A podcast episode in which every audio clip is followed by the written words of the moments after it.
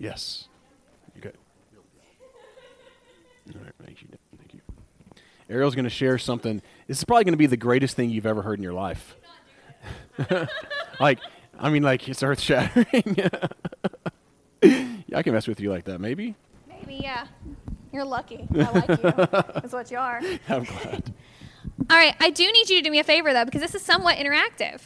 Uh-oh. Interactive church. Hey, you do, too. You have to as well. I'm ready. Okay. I need you to take a second, look in your belongings. I need you to find something very light. A pen or a pencil would be excellent, but nothing very heavy. A bookmark is good, pen or pencil. Phone is okay. If you need a pen, I will loan you one, but it is best if we all kind of have something to hold. And it's something kind of long would be excellent. I have a plethora of pens.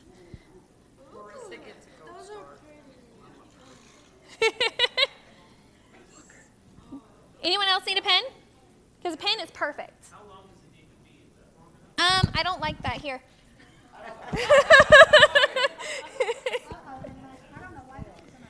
But it's beautiful. It's perfect. A phone is okay. Uh, that is perfect. Okay. Everybody got something? Nathan, do you need a pen? I was talking and not listening. That's okay. While I do do this with my students, you are not a student, and therefore, I Lauren needs one as well. Sunglasses are perfect. A guitar might be too heavy. Okay. So, what you're going to do, and you're going to think I'm a little crazy, and that's okay, but maybe a little more than normal.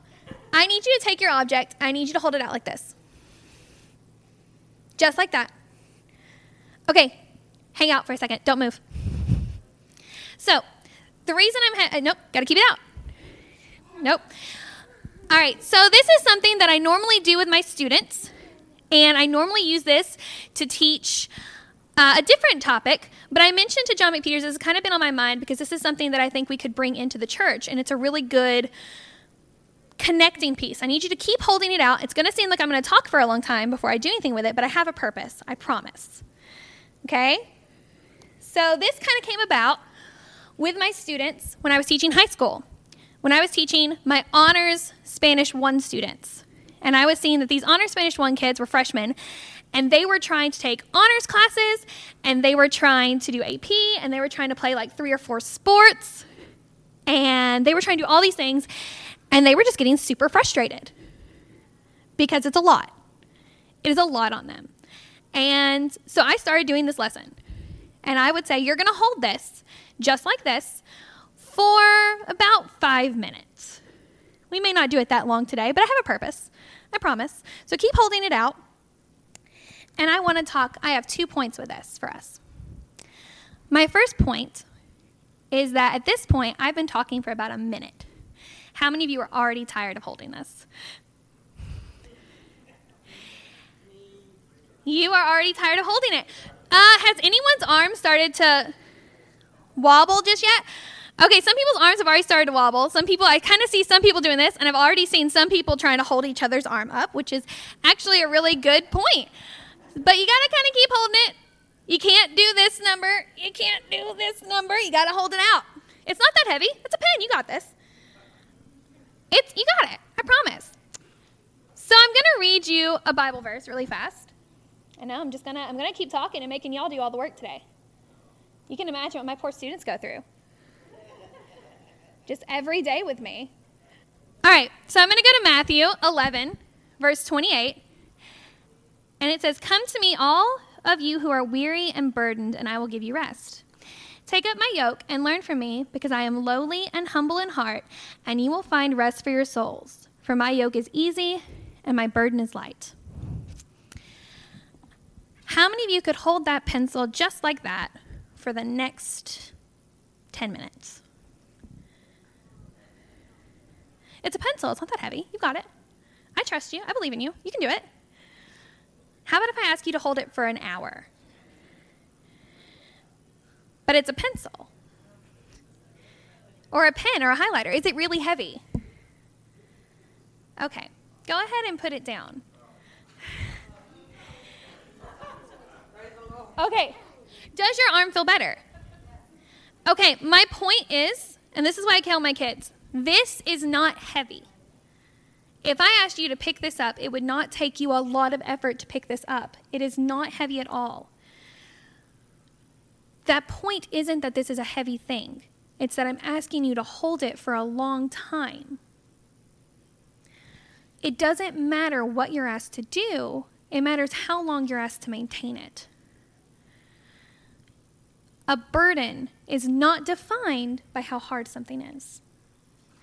You can't look at something that you have and say, I should be able to hold this for longer because someone else is. A burden is still a burden. It doesn't matter how small it is. We're still supposed to bring all of our burdens to Jesus and all of our burdens to God. Holding on to something because you're supposed to, because you should be able to handle it, and it's not big enough, is not giving up all of your burdens.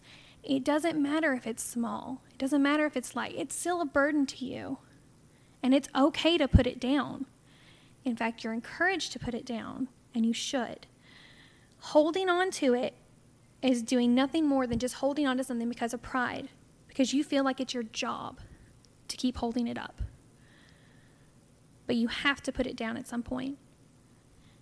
And I had said I had two points. My first point is that no one can tell you your burden is not heavy, and no one can make you feel bad for saying that you're burdened by something. It's your burden. You're allowed to put it down, and you're allowed to know that it's heavy and it's hard on you. And you should bring it to God. My second point is the one that pride also has a part in, is sometimes we look at someone else and we see them struggling. And we sometimes think that it's because they're unorganized, or because they haven't thought this through very well, or they're going about it the wrong way, instead of recognizing that that's their burden. And not everyone has an easy time putting those down. And sometimes when someone is overburdened, they lash out, or they shut down, or they stop communicating. And instead of looking at that lashing out or that shutting down or anything like that, and we're looking at it and we're saying, that's wrong, and they're being cruel to me. Instead, what if we looked at them and we said, how can I help them overcome this? And how can I help them put that burden down? Because our biggest thing is we often come at this and we say, this isn't a big deal. I can handle it. And that's just us saying that we are stronger than God, when really we have to put our burdens down at some point. We have to depend on him. And I told John I was going to do this, and I told him that I would lead into it, but he had to finish it.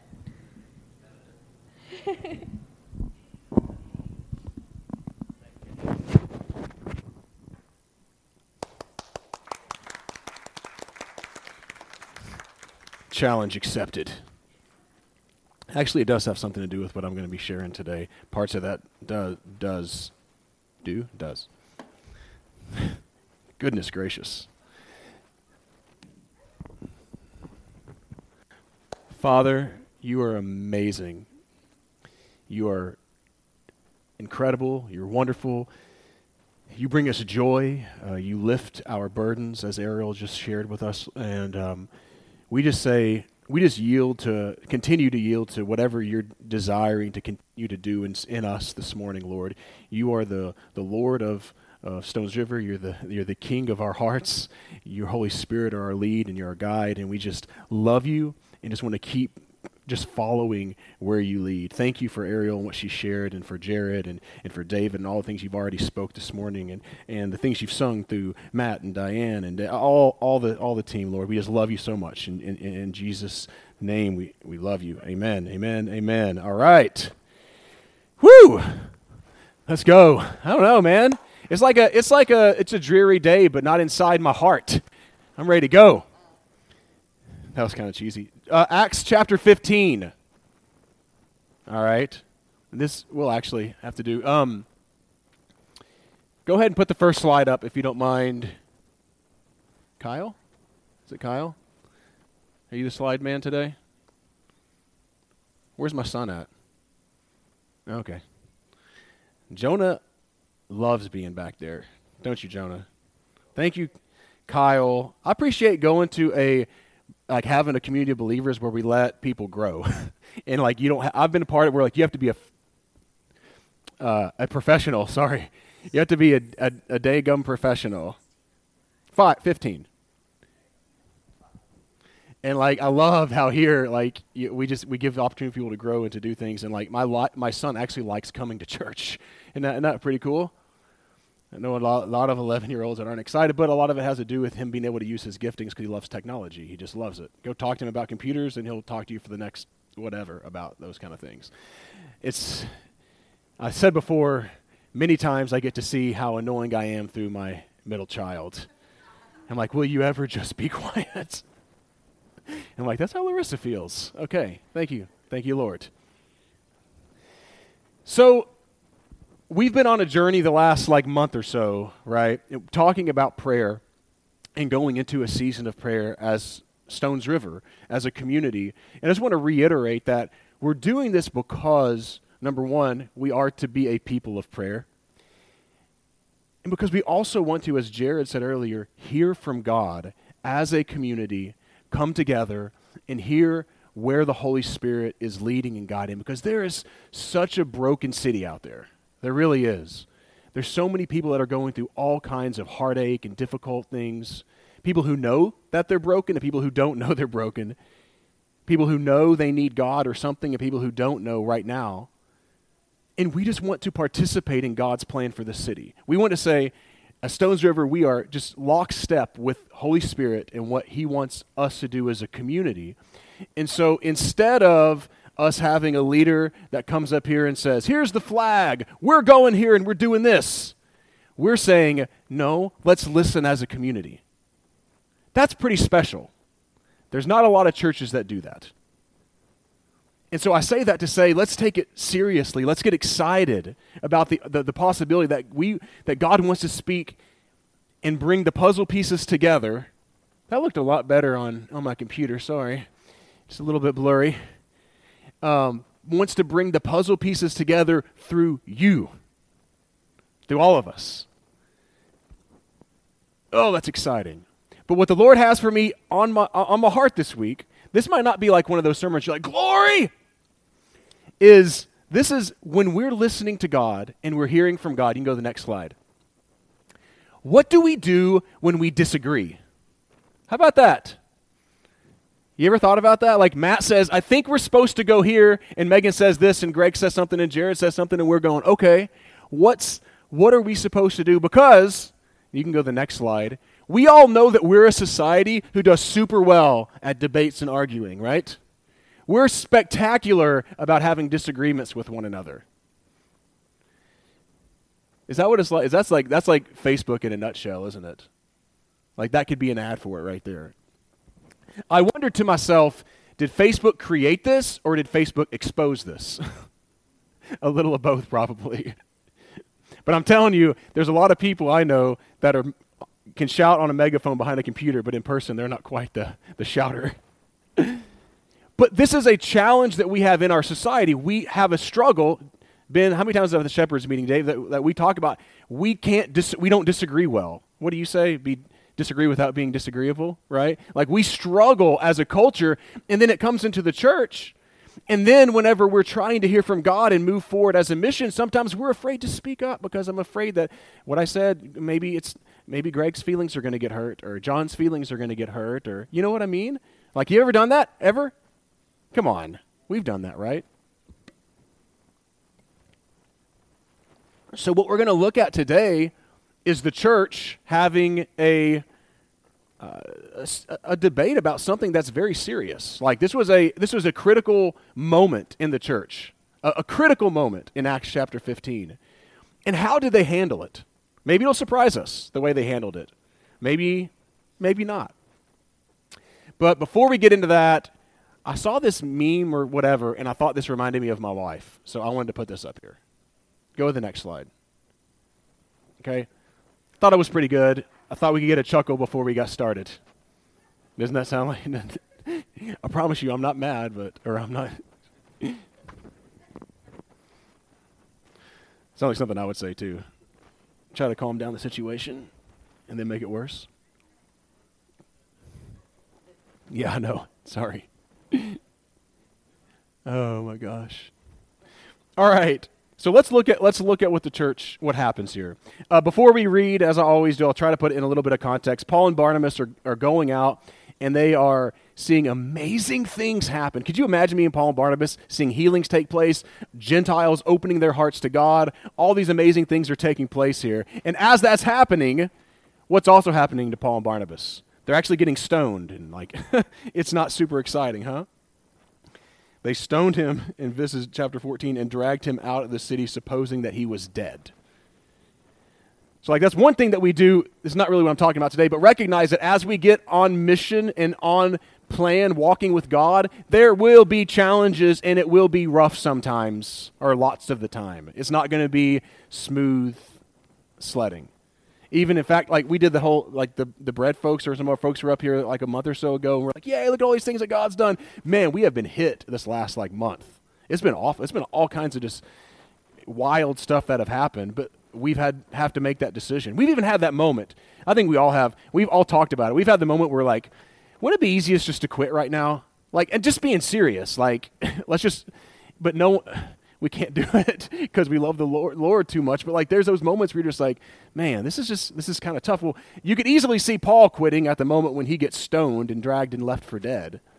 But instead, you see him continuing to go around the church and to share what's going on. That's, that's kind of the context of what's taking place.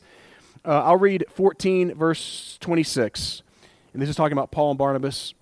Now, from there, they sailed back to Antioch, where they had been commended to the grace of God for the work that they had completed. When they arrived, they called the church together and related all that God had done with them and how he had opened a door of faith for the Gentiles, and they stayed there with the disciples for some time. So they go back to Antioch, and they're telling people, like, listen to all this great stuff that the Lord is doing among the Gentiles. And what happens? Everyone praises it, says it's awesome, right? Not exactly. Then certain individuals came down from Judea. This is um, verse one. And were teaching the brothers, unless you are circumcised according to the custom of Moses, you cannot be saved. You can go to the next slide if you want to. Sometimes we read this and we think, oh, those are just people trying to poo on something good that's happening. I hate those guys, or whoever that was. Listen, I think this was a serious conversation that needed to be had. Because if you don't know, in the law, first of all, we know that every male, Jewish male, was supposed to be circumcised. But also in the law, it says if you have a foreigner or alien come among you and live with you, what's supposed to happen? They're supposed to be circumcised as well. If you didn't know that. So this is an actual thought, like, okay, these these aliens, these foreigners are now coming among us.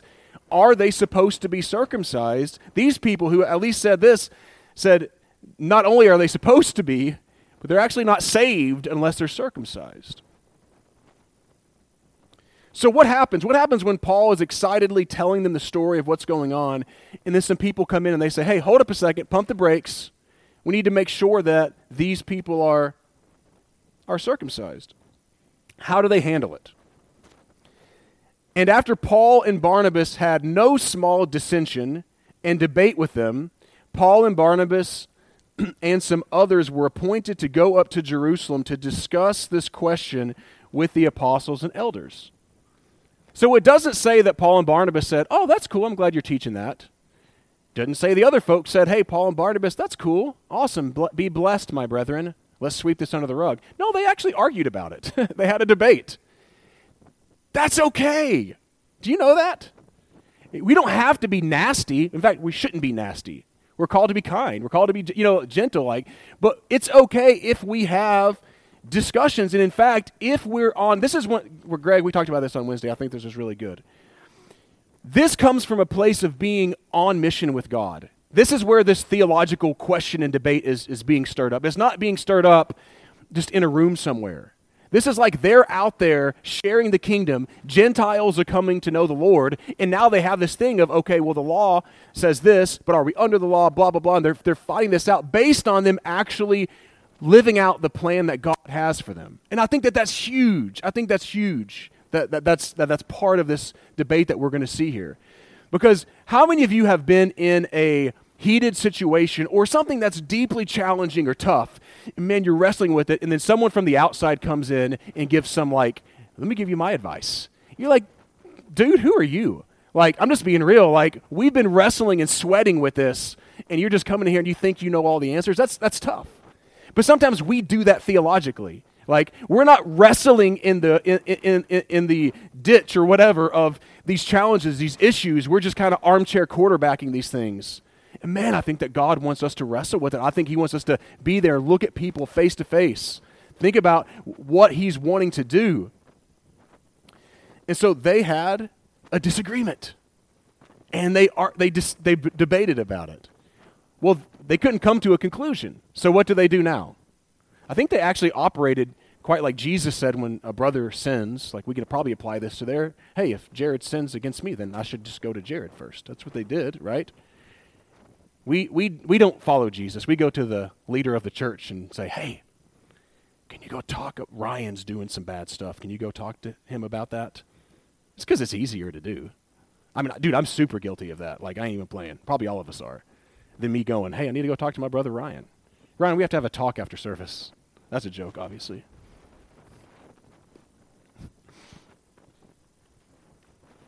I know that I can say that with him because he knows I'm messing with him. If anyone, he probably needs to have a talk with me. Then, so what happens is, that's true. Uh, so what happens is they decide, they go, Jesus says, what happens if they if they don't listen? He said to go and, and bring it before the church. This is what they're doing. They're taking this This this challenge, this this question that they're wrestling with, and they decide they're going to go to Jerusalem. You can go to the next slide if you want, and discuss it with the apostles and the elders. And so verse three says, so they were sent on their way by the church, and as he passed through Phoenicia and Samaria, they reported the conversion of the Gentiles and brought great joy to all the believers. So as they're heading to Jerusalem, Paul and Barnabas are still talking about how awesome God is moving. They're just sharing this great news. When they came to Jerusalem, they were welcomed by the church and the apostles and the elders, and they reported all that God had done with them. So they go to Jerusalem, and they begin by telling all these awesome things that God is doing. You know, sharing great things that God is doing is important. Sometimes we're like, well, maybe I shouldn't. No, it stirs the believer. It gets us excited. It stirs us up. Like, wow, that's awesome. I can't believe that. Paul would do that. So as they're sharing, I flipped too soon. I need a couple words here. It says, but some believers who belonged to the sect of the Pharisees stood up and said, it is necessary for them to be circumcised in order to keep the law of Moses, right? So oftentimes we hear the word Pharisee and we think they're just the worst. These are Pharisee believers. That's who these people are, okay? They're from the sect of the Pharisees, okay? They had a zeal for the law of God. I actually think it was probably healthy to have this these different sides that they're coming from. I really do. To where thou, they are sh- debate and disagreement can should sharpen one another if we're seeking truth. That's the big thing. If we, in humility, are seeking to hear from God as a community, if someone says one thing and someone says another, then what we're going to do is seek God and the Holy Spirit and talk among each other, and we're going to say, okay, what is he? Where is he leading us? So it's good. You may have, I, I just, one thing I hate, oh, I hate, I hate, It's, it stinks when, when, when someone becomes part of a community like this and they f- have some different opinions. And two things I hate. I hate when people just push them out because they're a little different. And I also hate when people just leave because they're a little bit different. I'm like, oh, we need that. We need differences. We need to sharpen one another.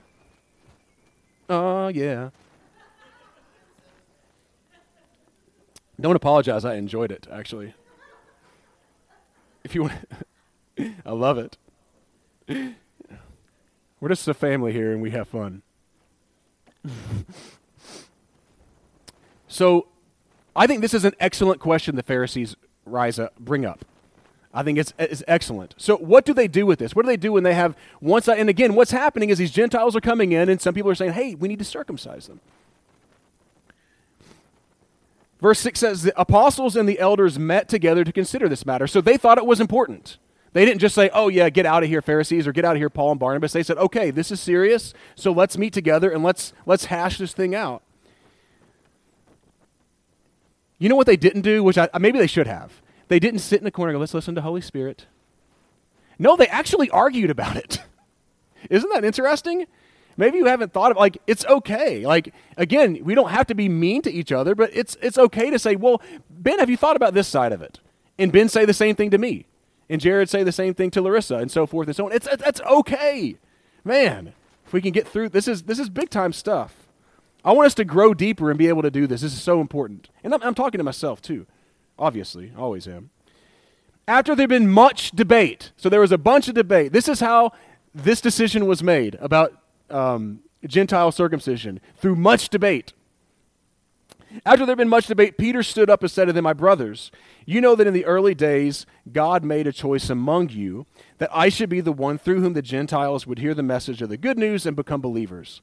And God, who knows the human heart, testified to them by giving them the Holy Spirit just as he did to us. And in cleansing their hearts by faith, he has made no distinction between them and us." You can go to the next slide if you want. Peter stands up, and Peter is a pillar of the church. He's a well-respected leader, and his argument is based on the Holy Spirit. And here's the thing. Here's what's so important, I think, one of the imp- very important things. No matter how many times we say this or two will blue in the face, we have to recognize the Holy Spirit is a person.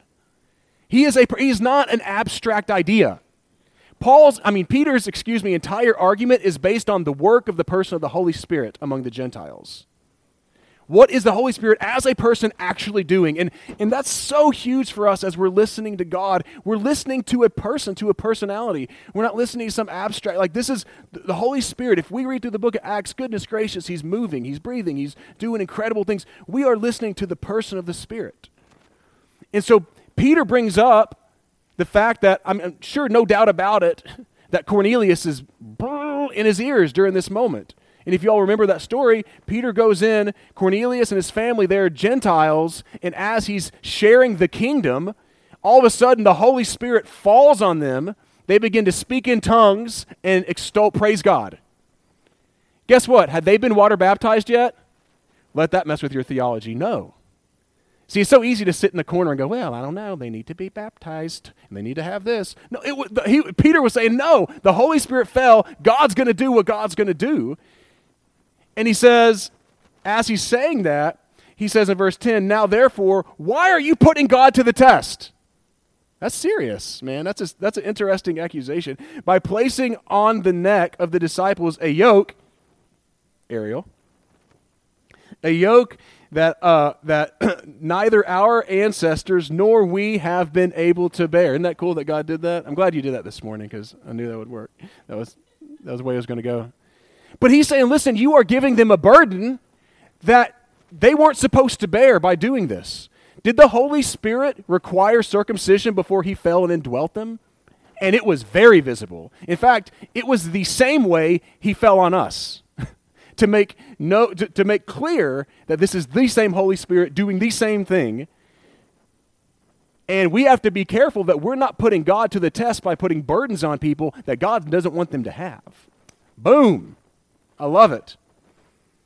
On the contrary, I don't know if I read verse eleven. "We believe that we will be saved through the grace of the Lord Jesus just as they will." You can go to the next slide if you want. "The whole assembly kept silence and listened to Barnabas and Paul as they told of all the signs that God had done through them to the Gentiles." I love this picture of probably a mother or daughter. Listening. This is like an absolute key to this. If we're going to sharpen one another, if we're not going to be afraid, we have to listen. We have to listen. We have to listen. How many of you have been in a conversation, in an argument, and you're going, "You're not listening to me"? How many of you have been not listening during an argument? Let's just be real. Yeah, I mean, I'm, there's been times where I'm like, I have no idea what she's saying because I'm just thinking of what my answer is going to be to what she already said a couple times ago. And we had it mutually, right, babe? We're, we're just like, stop. You're not listening to anything that I'm saying. Hey, here they actually listened. They sat back and, and they weighed what was being said. That's what we're called to do. We're called to listen to one another. Even if it sounds a little, I'm not sure about that, I, let them speak. It's okay. Let them speak. Let's listen. Let's discern whether it's from Holy Spirit or not. And that's exactly what they did. So one thing that we can all work on probably is becoming better listeners in this.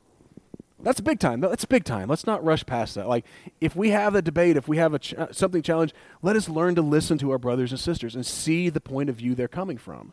Oftentimes, some, oftentimes I've realized I'm more alike than what I thought what they were going to say because I just made them. I polarized them. Right. That's our. That's our um, society.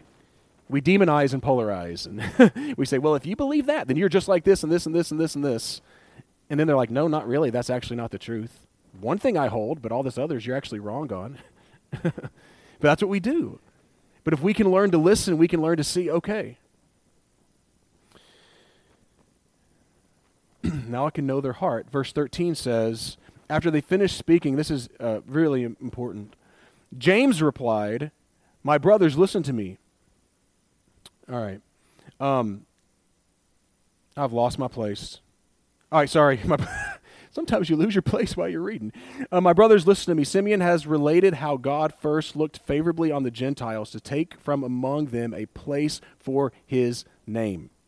This agrees with the words of the prophets, as it is written, "After this I will return, I, and I will rebuild the dwelling of David, which is fallen. From its ruin, I, ruins I will rebuild it. I will set it up so that all other peoples may seek the Lord, even all the Gentiles over whom my name has been called. Thus says the Lord, who has been making these things known from long ago." I really want to go and read through that and stuff, but we're not going to today. Go to the next slide. But what I want to share here is the importance of, James says, listen, the... Um, The experience of the Holy Spirit that Peter had lines up with what the prophets have been speaking, okay? That's one one thing that, that often the church, we struggle, is we either focus on the written word and forget that this it is the breathed out word of God. This is the Holy Spirit's word. Forget the experiential part of what God is, is doing in our lives. On the other hand, we go to the other side and we become an experience-based church or community that really doesn't know the Word of God very well, and then that gets kind of crazy most of the time. And yet in here, in this hot debate about what's going to happen, you see this beautiful marriage of Word and Spirit, which are married, and you can't separate it, separate them. You can in your mind, but it's never going to happen. The Holy Spirit and the Word cannot be separated. But you see, I just love that. I love how they're saying we're experiencing these things, and James says and goes, "This is right. The prophets have talked about this." Isn't it so cool? I mean, this is this is what Jesus was frustrated last week when I talked about them knocking over him knocking over tables and stuff. One of the reasons he was frustrated because they weren't taking seriously the call to the Gentiles. Here we're seeing after the death and resurrection of Jesus, we're seeing that these believers are taking seriously the call to the Gentiles. And then verse nineteen says, "Therefore I have reached the decision that we should not trouble these Gentiles who are turning to God, but we should write to them to abstain only from things polluted by idols and from fornication and from whatever has been strangled and from blood. For in every city for generations past, Moses has had those who proclaim him, uh, for he has been read aloud every Sabbath um, in the synagogues." And there's a lot that I want to share about this, but I'm not going to because I love that whole idea of why they chose those things, and I have some thoughts on that, but we'll just talk about it another time. But listening to the Spirit in the Word with each other through debate, through wrestling, they came to this conclusion that the Gentiles didn't need to be circumcised. This is huge. This affects us right now. I usually say because all of us in here are Gentiles, but today we have a Jewish lady in the in here, so I could I can actually not say that. Mayan. This is Sean's daughter, by the way, Sean Steckveck's daughter. Are you glad that I pointed you out in front of everybody, Mayan?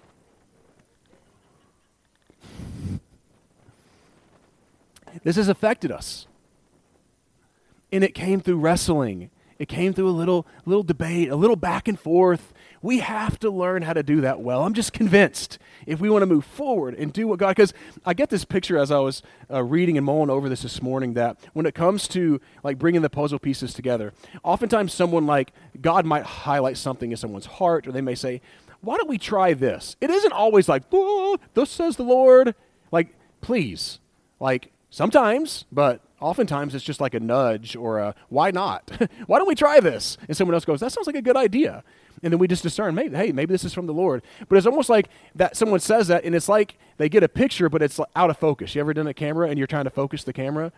And then oftentimes we go, unaf- like, man, well, Ben said this. I don't know if I want to challenge what he says at all. And then we just kind of go in an unfocused direction. Like, okay, well, but God wanted Ryan to go, well, have you thought about it like this? And it just bring it into a little bit more focus, you know? And then Mayan go, but what if, what if we did this?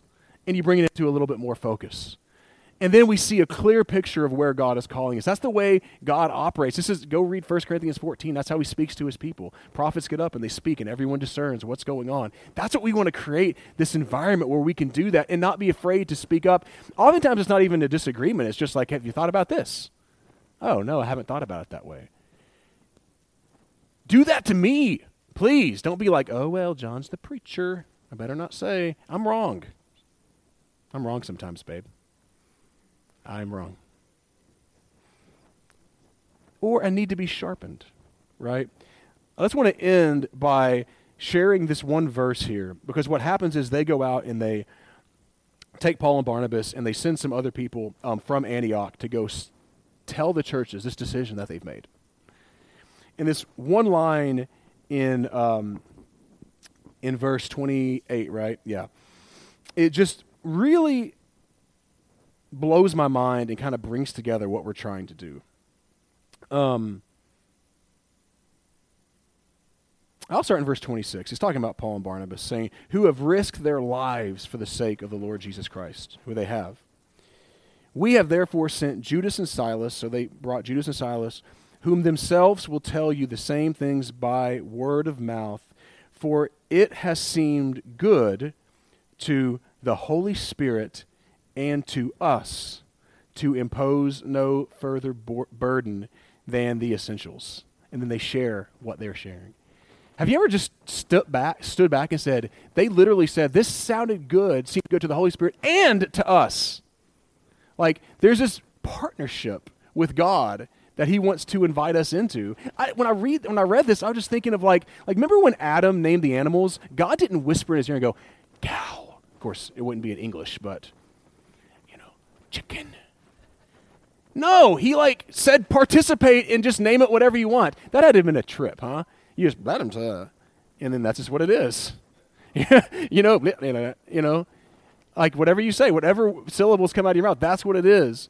But that's what we see. We see here that the church is called, like we are called to listen to Holy Spirit and discern what is coming from Holy Spirit and what do we sense is right, like from us, like to where we can say, it seemed good to the Holy Spirit and to Stones River that we should go participate X, Y, or Z.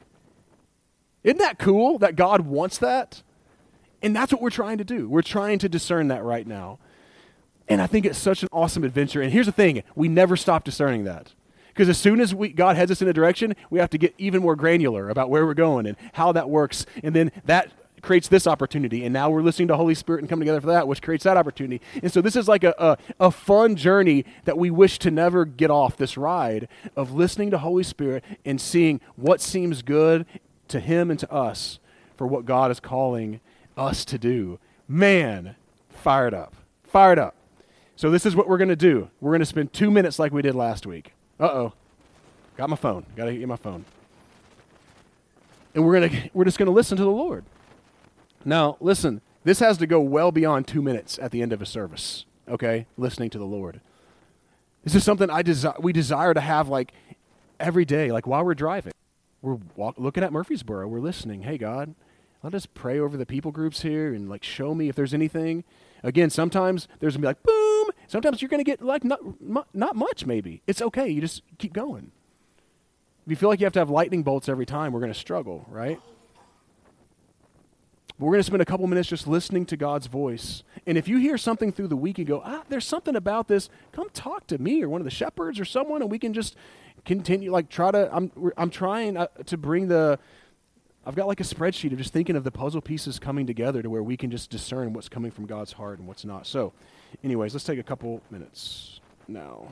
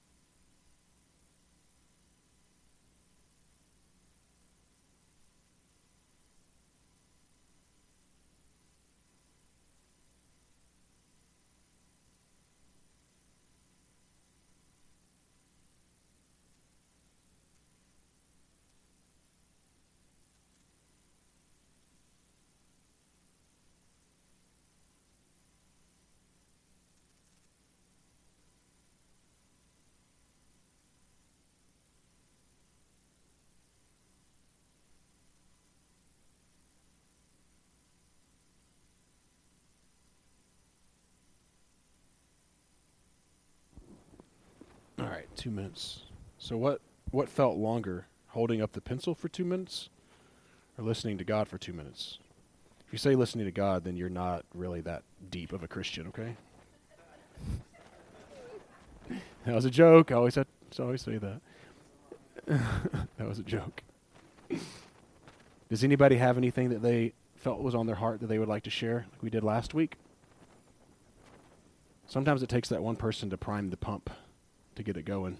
Everyone's like, hmm, I'm not sure. But we also don't want to force God. If he's not saying anything, we don't have to. David?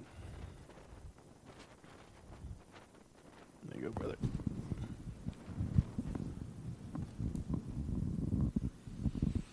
In the beginning, God said, let us create. God the Father, God the Son, the Holy Spirit are one. And it's their will. Sometimes we're stubborn and we want to impose our will before we listen. The goal is peace, God's peace, not our victory. The entire Christian experience should be humbling ourselves before the Lord, surrendering, bearing one another's burdens, not seeking corporal uh, victories.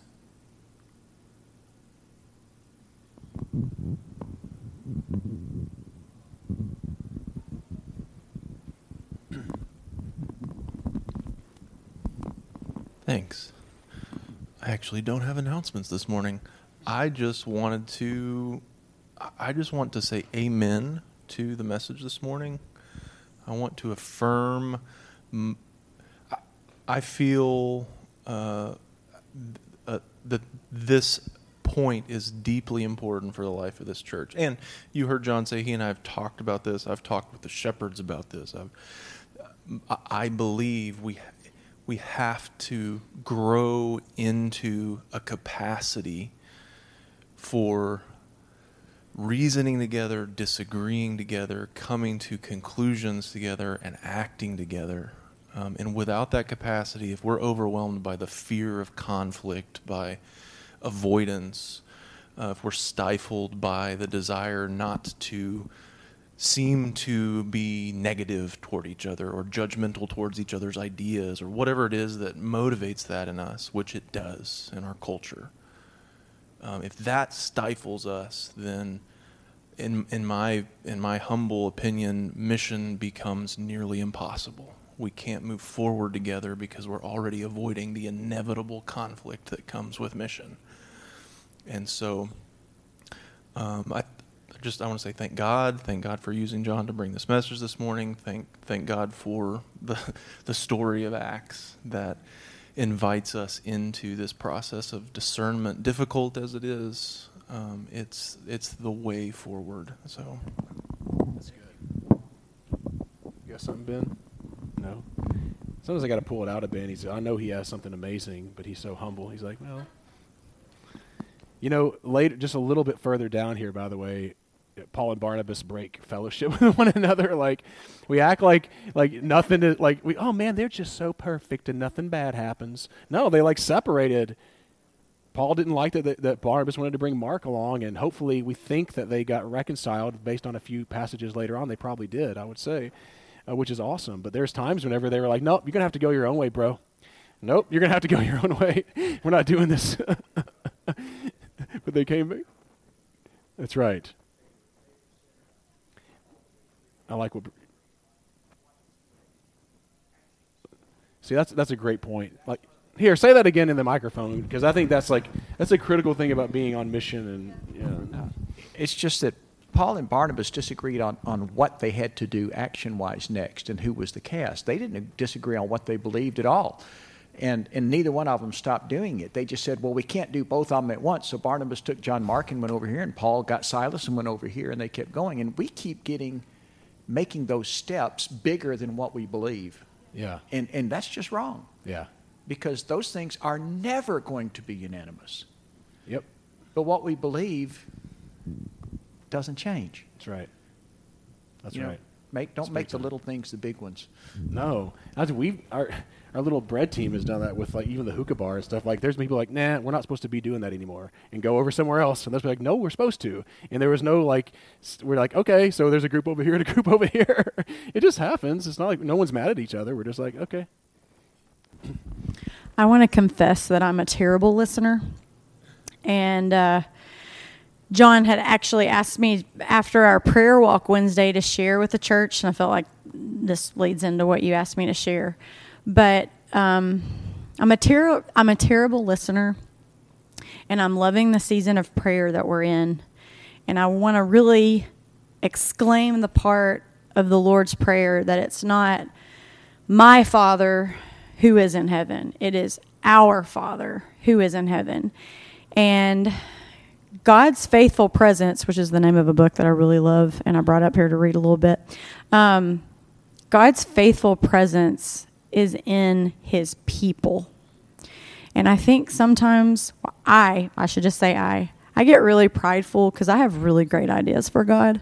I'm very, very spiritual, and I know where God is needed, and I'm going to go to those places. And I, And I'm serious, y'all. That is my, and and I have to have a husband that tells me to pump the brakes all the time. Um, but I'm terrible at discerning through prayer. Um, and I need you all to help me discern. And so I'm going to read just a little blip from, I have this book called Faithful Presence, Seven Disciplines That Shape the Church for Mission, and it's one of my favorites. But I'm just going to read this one paragraph because we're doing this right now. As we walk through our neighborhoods, as we see the struggles and strife in the hallways of our schools, as we engage the hurting people around tables in McDonald's and other restaurants, as we face racial conflict on our city blocks, as we feel the resistance to God's ways and his kingdom in all these things, we should first gather with someone and pray. Submit these places and situations to the kingdom for God's work, and then participate faithfully as the Spirit manifests Christ's presence. We should discern how to respond, realizing that we have been invited into the presence of Christ's work in reordering the world. And even though suffering and pain might ensue, we know that as God has used the cross to rearrange the world, so too he will use us and are walking through the suffering to rearrange people's lives and whole towns and villages as visible realities of his kingdom. I am sharing with you all today because on our prayer walk, the last two that I have been a part of, the first time I went, I was in a group. And y'all, I am just, I'm, I'm a public school teacher. So I am drawn to Mitchell-Neilson in this community. I'm just like, let's go to Mitchell-Neilson. And so my group did because I'm kind of bossy and usually I get my way. But then I decided I was not going to be bossy this last one. And I got in a group with John. And I didn't say anything. I just said I was going to be the note taker. And John goes, we're going to walk over to Mitchell-Neilson. And in my head, I'm like, yes. Um And I just want to share with you all, we are a church full of educators. Um, Matt was in this group with me, and we started brainstorming a lot of stuff, didn't we, Matt? We have really good ideas, Matt, really good. Um, and I, I fully believe God will bless whatever we do because he does that. He works despite anything we are. But I come to you, church, this morning, and I ask for you to help us to discern what we need to be at Mitchell-Neilson. We came together after our walk, and Greg, who was in a different group, brought up something that, y'all, I'm an educator, and I know this, and it didn't. I didn't think about it, but he goes, COVID seems to be hitting our schools really, really hard. Like, maybe that's what we're needing to do, because we were talking about... We, I won't go into all the logistics. I just want you right now to hear me say, we feel like we need to be a light at Mitchell-Neilson, or we need to help serve the lights at Mitchell-Neilson. And we are trying to listen and discern what exactly that means for us. So, we are listening and we are praying. I'm inviting for you to pray about this, and I'm inviting you to share with us anything that comes to mind for you. Because like I said, I think God will bless whatever we choose, but we really, really want this to be God's faithful presence in Mitchell-Neilson. So can I pray right now? Okay, I'm going to do that. Our God, who is in heaven, holy is your name. Your kingdom come and your will be done in this neighborhood. God, open our eyes, open our ears, bless our conversations. May we please lay aside any pride we have, any great ideas we think we have. God, make it clear to us that you are blessing us in a direction we need to go with blessing this community. We are Christ's presence, and we ask that you connect us to your presence in that school and in this community. God, may my brothers and sisters sitting here right now listening, if you have any word for our church and the way that we should go, God, bring that to light. And may we listen to each other with love, and may we be confident in walking with your Spirit. It's in your name we pray. Amen.